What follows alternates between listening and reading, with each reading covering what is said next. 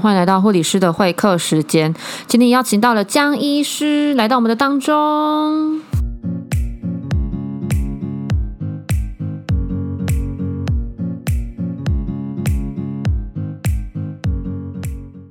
疫情爆发的关系，其实很多人就是很多的民众渐渐的开始注意到疫苗这件事情了，所以加上很多的可能新闻媒体上面都在。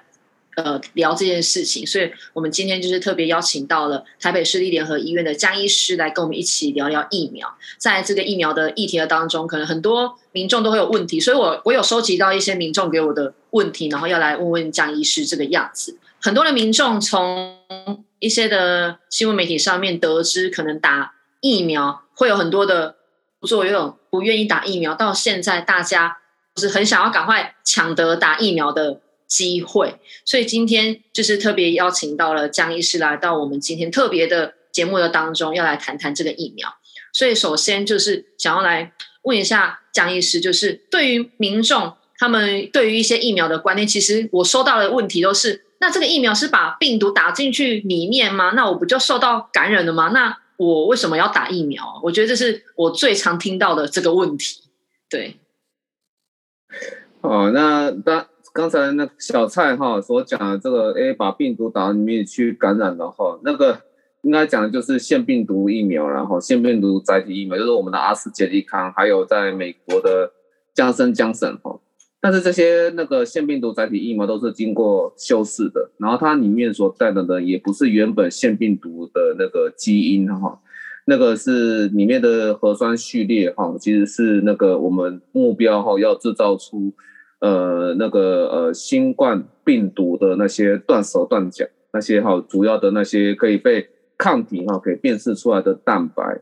哦，所以本身啊并不算是一个呃协助哈腺病毒一直不断复在体内复制感染的一个过程呐哈，那所以基本上它的程序上算是安全的，就不用太多的担心。腺病毒载体疫苗哈，在过去其他对于说呼吸道融合病毒的疫苗里面，的确是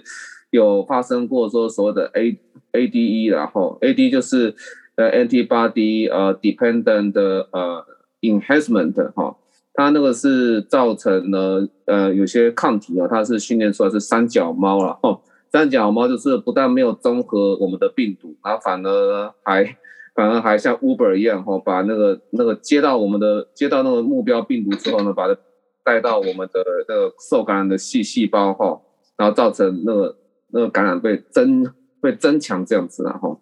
那但是现在目前来说，A Z 哈和我们的那个江森江省都目前没有看到这样的情况，所以目前是不用太大的担心。了解，那因为其实大家除了最常听到的 A Z 疫苗，然后包含现在已经进来的 Moderna，还有其他的这些个进口的疫苗，其实我觉得可以，就是请张医师让这些民众可以稍微了解一下这些的疫苗嘛。那以目前台湾已经进来的疫苗，我刚刚 A Z 有稍微讲过，它是腺病毒载体疫苗，也就是说腺病毒的壳，然后里面的序列呢是那个呃我目标那些呃冠状病毒的序列，好，那但是我们是精心。设计过的啦，哈，那这些序列哈，其实就是那个生产出来也不是真的冠状病毒，生产出来是那冠状病毒的断手断脚这样子啊，哈。那我们去好像给一个去，然后出，然后让感染我们的细胞之后呢，然后它细胞再进入核糖体哈，这些序列进入核糖体有制造出来制制造出来的那些抗原啊，哈，就是那个新冠病毒的断手断脚那些蛋白给我们的抗体去做训练，好。所以说给人家去打假人的意思啊，哦，那制造出一对假人，然后给我们的新兵去练靶。好，那像莫德纳的 mRNA 疫苗哈，它的机制哈就是更 更为的直接了哈，那就是哈，我们打入那个可以进入哦细胞膜的那些那个 mRNA 的 mRNA 被一些纳米粒子哈一些纳米蛋白粒子所包覆。那能够进入我们细胞膜，然后细胞质里面就会有核糖体嘛，哈，然后连细胞核碰都不会碰到，哈，那它就会，哦，那个用我们的那个兵工厂用我们的核糖体啊，都制造出，哦，那也是一样病毒的那些新冠病毒的断手断脚这样，哦，但是因为那个你是直接哈用 mRNA 哈，然后直接把人家打所以 mRNA 我们能够修饰的更精准，所以说出来的那些抗原给抗体去做训练的训练的时候，哈。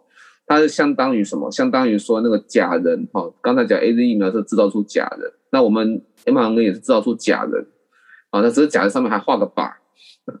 所以训练出来的那个那个兵种和那些抗体的保护力会再稍微学历上会再稍微高一点点。那同样的道理，在我们未来的那些国产疫苗啊，哈，国产疫苗它是那个蛋白质次单位疫苗。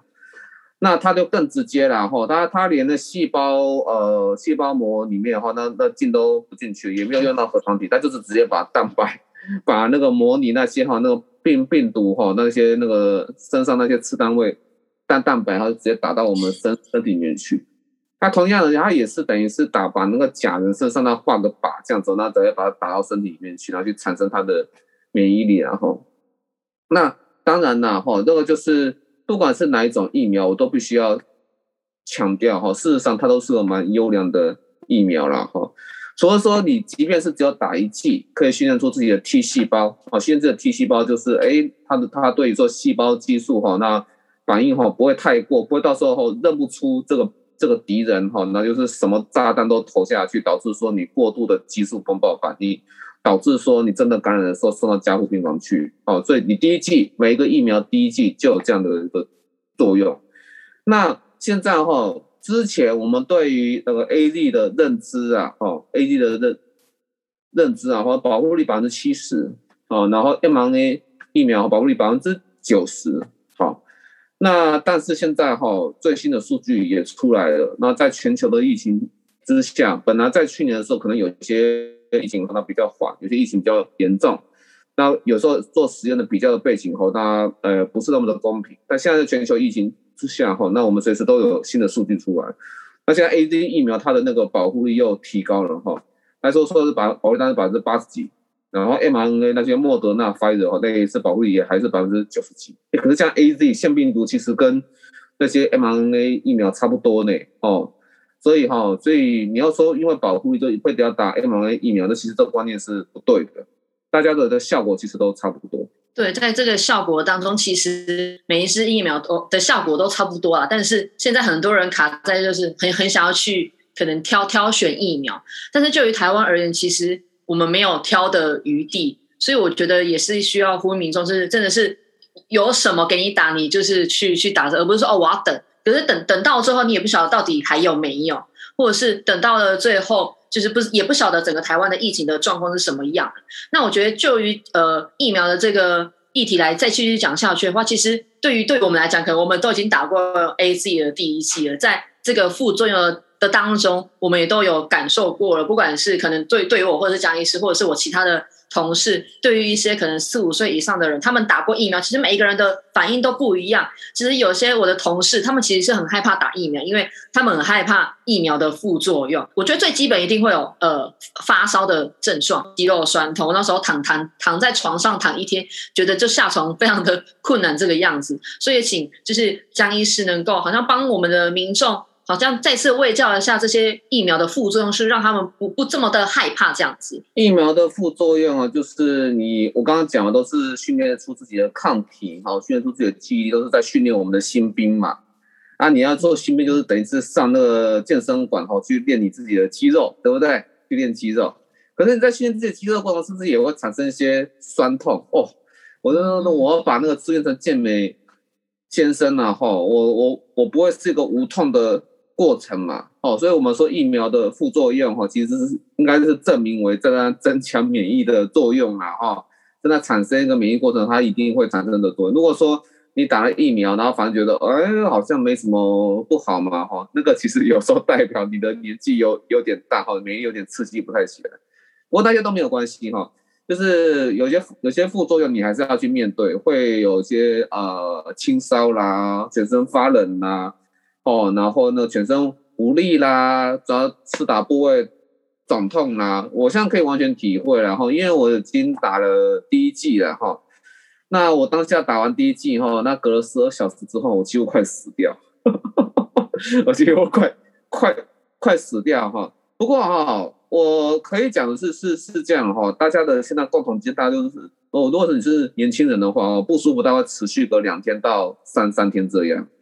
那如果是这样的话哈，其实我会建议哈，每个人在试打疫苗的时候哈，那其实是可以去准备一些那个那个解痛镇热药物哈。你可以，你不要准备到像阿司匹林，或是准备到像那个小儿科我们说 ibuprofen，那那给小孩子喝的那些水水水剂哈，我觉得不用不用。我们只要吃普拿疼这样等级的 这样等级的药物哈就可以的。那这个是说，这个其实分类是它是这样嘛，哈，它是从那个呃类固醇，哈，它是最强的，我们也不需要吃到这样。然后往下的话就是 NSAID，我刚刚所讲的那些，那个可能比阿司匹林哈，然后再稍微弱点的药，它也很强。那可能像是那小婴儿那种去塞屁股那些退烧药，哈，或者是小儿小儿科啊喝水水剂那些退烧药，那其实药物都很强。可是事实上没有必要用到这样，因为其实你你疫苗产生的的那些。副作用好是在是在哈产生正常免疫作用的一个过程。你这个时候给他降发炎使用的药物哈越强的话，你其实会影响到你正在产生那些呃疫苗的那些保保护力。哦，所以说你要双管齐下哦，你要让你自己还能够有点行动工作能力，然后也要产生个正常疫苗的作用的话哈，你吃普拉腾就可以了。然后呢，找。中晚哦，还有睡前哈，一天吃四次。那虽然说啦，我自己会帮呃要打疫苗的朋友哦，大概是开个一周啦哈。这事实上我会觉得，大概只要吃三天，然后一天吃四次就差不多就可以把时间给度过了。还有吃了普拉腾之外哈，那你也要喝足够的水。它其实这个副作用对那个水分哈很敏感哈。你在打之前你要喝很大量水。大家在打之后哈，你要喝更多 哦。大概你每次你一你一不舒服，你就喝你就喝一下水，马上过个一小时，他的不舒服就过去了。哎，他所以说对副症状那些哈那些不舒服的哈，他的处理可以是这样子。所以说那个呃，其实民众也不需要说太过于担心然后不舒服一定会有哦。那因为。那个这是哈，我们人类首次面对哈这么传染力这么强的一个疫情呐哈，所以说那个这是很多哈都是跳过动物实验，甚至哈像 mRNA 疫苗哈根本就是人类之前都没有过这样的机制，然后就突然横空出世哈，啊结果还真的还蛮蛮成功的哈，那那马上就要达到这么强的免疫力，那中间产生的代价哈也会很强，那所以哈。这个部分你就是哈，第一个水分，第一第二个止痛药物哈，只要吃普拉疼就好哦。那这两点哈有达到的话，其实能够就就能够把副作用压到最低最低的那个程度，不会影响到你的生活。江医师有提到就是要多喝水，我的就是鼓励跟建议也是民众需要多喝水，因为我当下打完的时候，我真的觉得我超渴的，我那半夜很不舒服的情况底下，我大概每两个小时起来一次，我起来就是很渴，然后喝水。喝很多水，你你一定会想要上厕所，你就去你就去上厕所，然后上完之后躺完去，就是我躺下去之前会再喝几口水，然后躺下去睡觉，起来的时候一次想就是有尿意感，所以我起来又去上厕所，就不断的那半夜就是一直这样子循环。那我觉得就是其实，在疫疫苗的对于民众来讲，其实有一个保护力，就是我们需要可能每每一个民众也想要知道说，到底我们要如何的。就是让台湾能够达到这样子的群体免疫呢？就是江医师如何看群体免疫这件事情？群体免疫现在大部分来说，其实真正严格来说是百分之八十，然后但是其实我想把它，我想那个我要求不不严格了，哈，百分之七十应该其实就差不多就可以阻止部分的那个散播了，哈。那我会觉得就是说，呃，这是从我们的 R 零值算过来，就是这个哈病毒的免疫，病毒的传播力哦有多强，一个人可以传多少个人哈。那如果说你是超过一以上，其实都是个威力还蛮强的传染病这样子。尤尤其这是英国的变种病毒哈，那那你也看到了哈，就跟之前布逃的那个美国加州变种那一次，那个威力差多少哈？那个无症状哈都在隐形中进来，然后呢不知不觉我们已经警觉的时候，已经整个万华区都。大感染了哈，呃，我会觉得是这样子啊哈。那族群免疫哈，我觉得台湾其实呃，真的在疫苗足够的前提之下哈，其实我们的施打能量是很够的哦。因为台湾的那个能够做肌肉注射人员哈，就是医师人员里面扣掉药剂师哈这样的这个职类哈，那能够帮忙做去做注射这个事务的总计有二十二万人，然后台湾是两千三百万人嘛哈，所以只要当只要有人哈当，只要说每个人的话，这这些每个人当天什么事都不做，一个人打一一百针的话哈，那全民第一剂马上就打完，可是这个。不可能啊！吼，因为其实我们疫苗诊吼，那一个打药，一个抽药，吼，然后那个还有个医师要看诊，吼，他要筛掉一些不适合打疫苗的一些老年民众，因为有些人可能有心血管疾病，或有些人是过敏这样子，哈，啊，心血管疾病是承受不起那个副作用，然后或者是也太老，哦，那他可能一打，好像副作用就挑起来了，哦，啊，那个。有过敏的哈，那个可能要再回去给他自己的风自己的风湿免疫科医师哈，那再评估一下哦。那这个是医师的部分。那外面动线的控管哈，台湾还是目前还是希望说由由那个呃医疗院所哈，还有诊所啦哈来做协助施打。那虽然说有些地方政府它开始用那个建制大型的场所，可能就是要投入更多的那个军警人力，但是如果说以目前来说的话，都是用医院内部的人力，那就会耗损一些护理师哈来协助内部控管那些动线，还有说身份的确认这样。对，所以基本上一个疫苗诊下来最简单的哈，我的经验是员工内部的疫苗诊啊，但我花掉至少五个以上的人力。那一天下因要要轮班嘛，早上八小时，晚上八八小时嘛，哈，那这样子至少一天用到一个单一个疫苗的单位用到十个人力啊，所以说施打能量也不会这这么快啊。美国哈，我看他的计划是要花六个月，尽量完成那个那个 vaccination coverage 疫苗的覆盖哈。那我们台湾大概大概也是，我觉得也是这样子，因为我们台湾是因为疫苗供应的不是那么的稳定啦，哈。哦，那一剂剂慢慢，因为我们现在虽然说，哎，感觉好像还有七十万剂哈，那之前一百二十日本的一百二十四万剂哈，然后还有加上一些前面的那些 A Z 疫苗哈，感觉好像慢慢都会来哈。但是你要知道哈，我们还有一个老年人哈，就最后一类那个那个优先序最后一个老老年人，那个是三百三百四十八万，那也然后那在我们人口上也是十六 percent 的那个大关，然后人口的十六 percent 是我们的老年。人口哈，那其实要过这个这个纪念哈，其实不是那么的容易啦哈。就希望这么一年慢慢把它到位哈。那现在从从国际社会上，别的国家发生的故事都一再的告诉我们，疫苗打不够的话哈，那你就是公共卫生措施就一直一直隔段时间就就要锁哦。你觉得疫情过去了，大家稍微松懈一下，或者防疫哦，就你一直叫人家锁，然后人家后觉得说啊受不了，我要我要去玩了，马上新的一个波峰就。就出来哈，除非你像英国或者像美国这样子哈，已经把疫苗全部都尽量打到一个程度，而美国下个下一个阶段哈，就是要面对下一个阶段就是要打儿童，但你青少年都已经达到了哈，所以我会觉得就是台湾呐哈，我会说外交外交能力啊，能争取到多少就争取到多少，那我又也是希望说很多议题的不要把它。政治化哈，国产疫苗也是一样哦，因为在亚洲国家里面哈，那对于说国产疫苗哈，那个他们我是指每个国家里面的国产疫苗是一个重要的战略物资啊哈。亚洲跟欧美比较，因为欧美是很多医药大大厂嘛，他们可以自己生产嘛哈，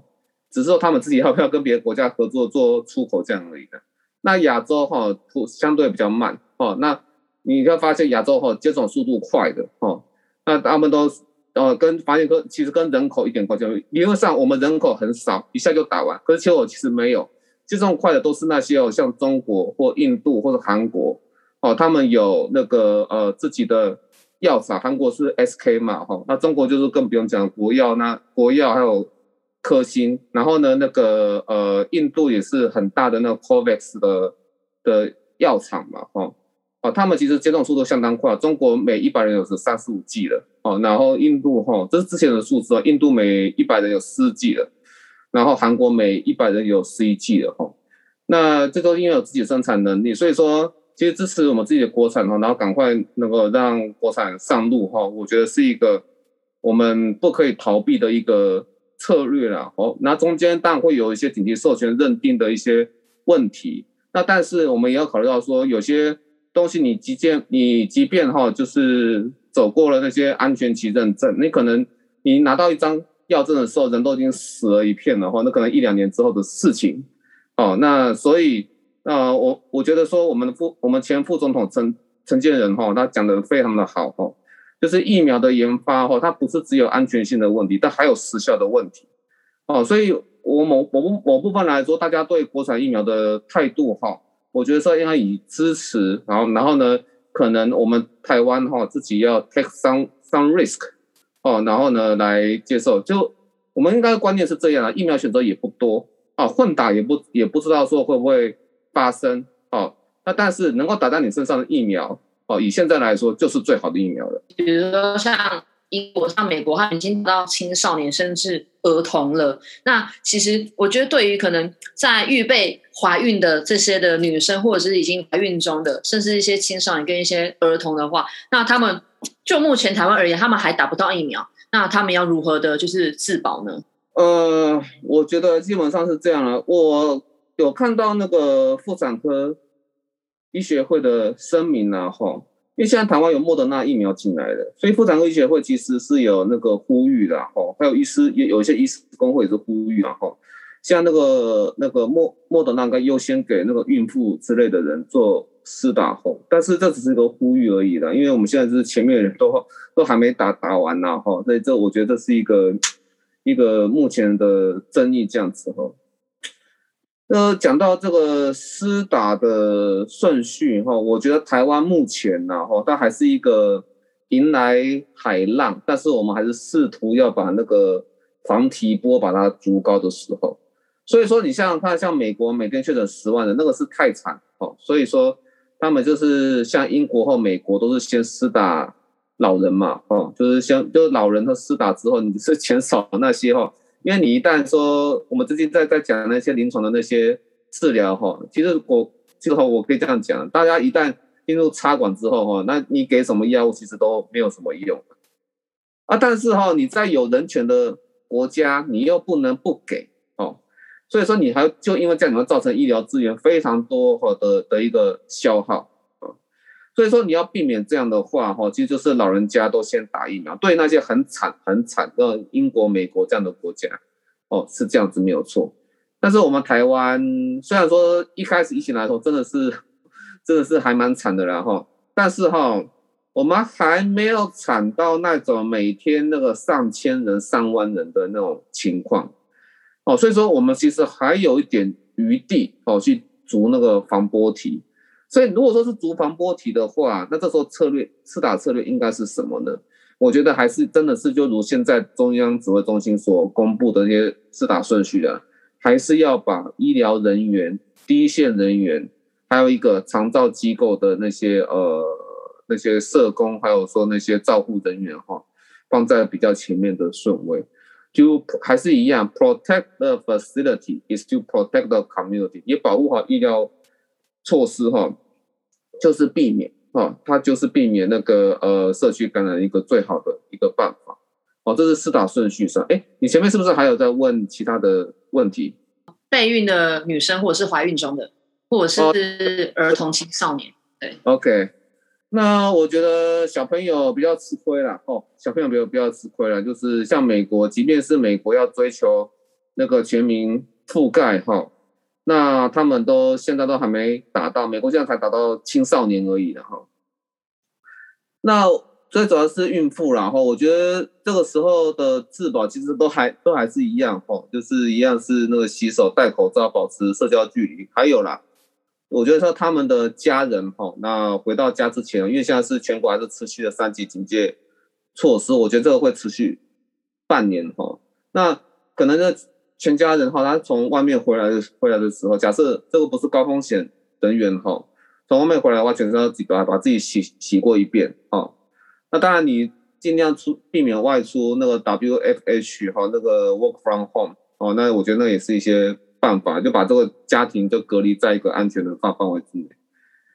那如果说是高风险的工作人员哈，其实我是蛮建议的，所以说那个吃饭时间错开，家庭成员互相讲话戴口罩之外哈，那当然如果说家里有高风险人员，我觉得现在已经也不只是医疗人员了哈，我跟我家人是分开住。那我有认识的记者朋友哈，最近有新闻嘛，他们那个媒体哈也是有那个院内员工感染哈猝死的情况，然后结果一筛下去，真的还有 还有一些是阳性哈。那像像这种变成说他们也是高风险人员的时候，自己如果说自己发现是身边人有阳性的的情况，哦，那可能就是也要与自己的那个呃朋自己的那个亲戚哈叫家人哈分开来住。哦，我觉得这会是比较安全的一个做法了哈。我觉得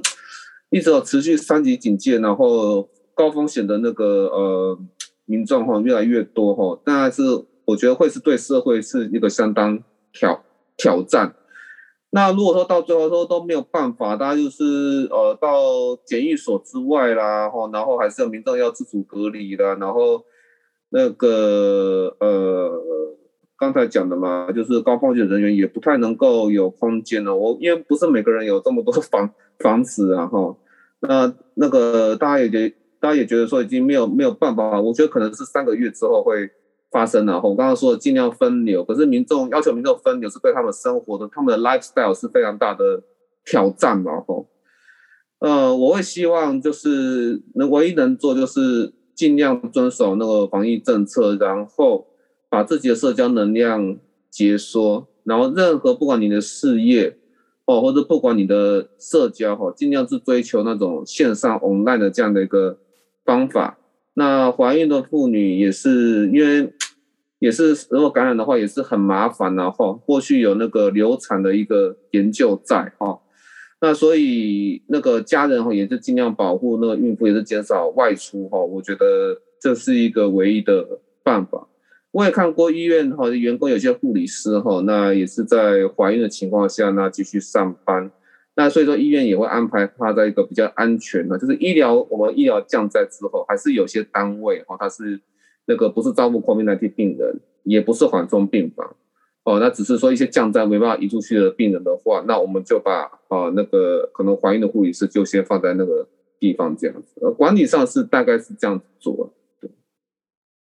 了解，谢谢江医师。我刚刚其实好想到一题，就是因为我们刚前面谈到是，就是施打疫苗之后，如果这些状况的话，要怎么办嘛？那我觉得其实也可以，因为很多的民众对于施打疫苗，他们可能不是那么的，就是清楚。我觉得就是施打疫苗前的预备其实也很重要的，因为像我那时候我要打疫苗之前，我已经其实已经定好一个时间了，可是在那段时间，我突然间就是拉肚子，我就有点不舒服，我就。先暂缓了一下我打疫苗的这个计划，我反而就是等我觉得我比较好了之后，我再去预约打疫苗的时间。在这段期期间，就是先就是保护好自己的身体，也先让自己的身体是在一个我觉得是在一个最良好的状况底下，再去施打这个疫苗，我就会比较知道说，因为我之后出现的这个副作用到底是疫苗。是不是疫苗的副作用？因为假设如果你是在一个可能本身身体的状态下不是那么的好好的话，然后你又去施打疫苗，其实那时候的副作用你就会无法评断到底是你施打疫苗还是你本身的身体不舒服的这样子的状况。所以，我我本身是以这样子的做法为，就是我施打疫苗前的预备。不晓得就是江医师如何看，或者是可以给民众一些的教导，让他们能够在施打疫苗之前能够嗯。我觉得哈，我们对于说自己的免疫力的增强哈，那其实不是只有那个所谓眼前这个新冠疫苗哈。那我觉得不要把新冠的疫苗视为一个哇，那个眼光都放在他身上，我生命意义都放在他身上，我我都我最后得不到他，我就没有救了哈。No no no no no，你要先把你自己的身体先顾好，公共卫生防疫。政政策哈，在疫苗没有普及到百分之七八十，没有超过全国的三分之二的时候，我们一直要遵守这些，都其实都不会变。那因为居，因为你一直在居家运动减少，也是为了减少你的免疫力，然后所以在家里还是要有一个适度的运动嘛哈。那当然还有一点我要讲哦，最近我觉得有个那个倡议，我觉得还蛮好的，就是哈，如果说老人家那适合是打那个肺炎链球菌的族群的话，记得去打。因为哈，这个原理它它是这样子的哈，那我们哈病毒感染之后，不是会有细胞激素免疫风暴嘛？啊，所以说会引起很严重的一些肺肺炎嘛，那肺泡就跟沼沼泽一样，这时候比较难对付的，然后病人都可能会导致病人哈加加速死亡的，是细菌的二度感染。哦，当然我们都要抗抗生素了哈，但是总总是敌人都先入为主，一旦进一旦进去了对付他就是很很困难的哈。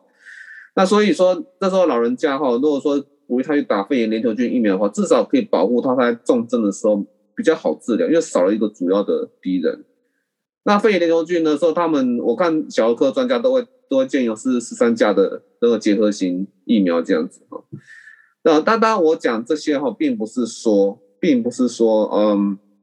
我那个要打肺炎链球菌，我可以确保我不会得到新冠疫苗，而是原理原理，呃，我不会得到新冠的病病毒，不是不是，而是说我哈打肺炎链球菌啊，我到按照我这个年纪我该打的一些疫苗政策下，我该打的一些疫苗，我都还是照哦照我的那个呃照计划哈去照政府的计划去打。那等到我在真的是不幸确诊，然后准备要转重症的重症的时候，哈，某种程度可以保护我自己。那在十三，那当然说的，如果你家里的老人家是一个比较健康的老人呐，哈，比较健康的老人，就是是可以说给予他适度的 T 细胞免疫，可以做可以有那个刺激出免疫力出来的话，或者打十三加的结合型疫苗，因为它是虽然病毒的那个种类比较少，啊，不，那细菌。研究菌的种类比较少哦，但但是它它有那个蛋，它的那个序列有蛋白质的修饰，可以刺激 T 细胞免疫，所以练出来都是精兵呐，精兵的那个抗抗体哦。那二十三价是就是全部都二十三个杂兵，就是包山包海哦，但是就是没有经过修饰哈，所以说人就是稍微辨识一下抗体，那就是杂种哈。练杂兵这样子啊，哈，那如果是你是家里老人家功能很差，心血管疾病啊，怎怎么样的哈，啊，那种其实打二十三加就好，那种就在卫生所就可以打得到。那十三家在诊所哈，有那在医院也都可以做试了。但我我也知道诊所很多现在都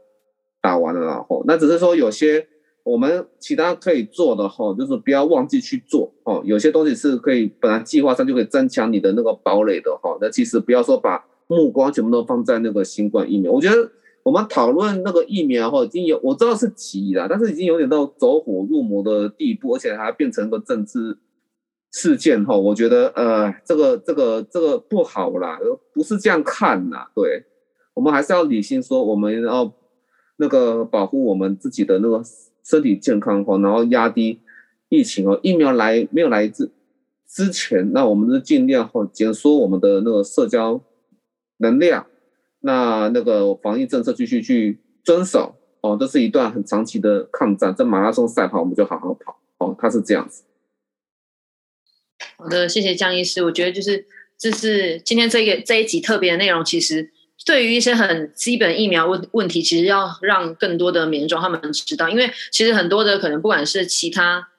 新闻媒体或者是网络上上面看到有一些人的内容，其实我都觉得很深，他们真的不一定懂。那在这个新冠肺炎的当中，其实疫苗当然相对的重要，所以希望能够透过今天的这一期的内容，让民众更多的对于疫苗有一些的了解，这个样子。非常谢谢江医师播控来到我们的当中。那我们今天的 podcast 就到这边结束喽。如果你是在 Apple Podcast 收听的话，记得给我五颗星哦，也可以给我评语，我都会上去看。那也欢迎把今天的 podcast 给分享出去，可以分享给有在使用 KKBox、Spotify 或者是 Google Podcast 的朋友们，让他们能够收听到今天非常受用的节目。让我们下一次再跟大家线上见喽，拜拜。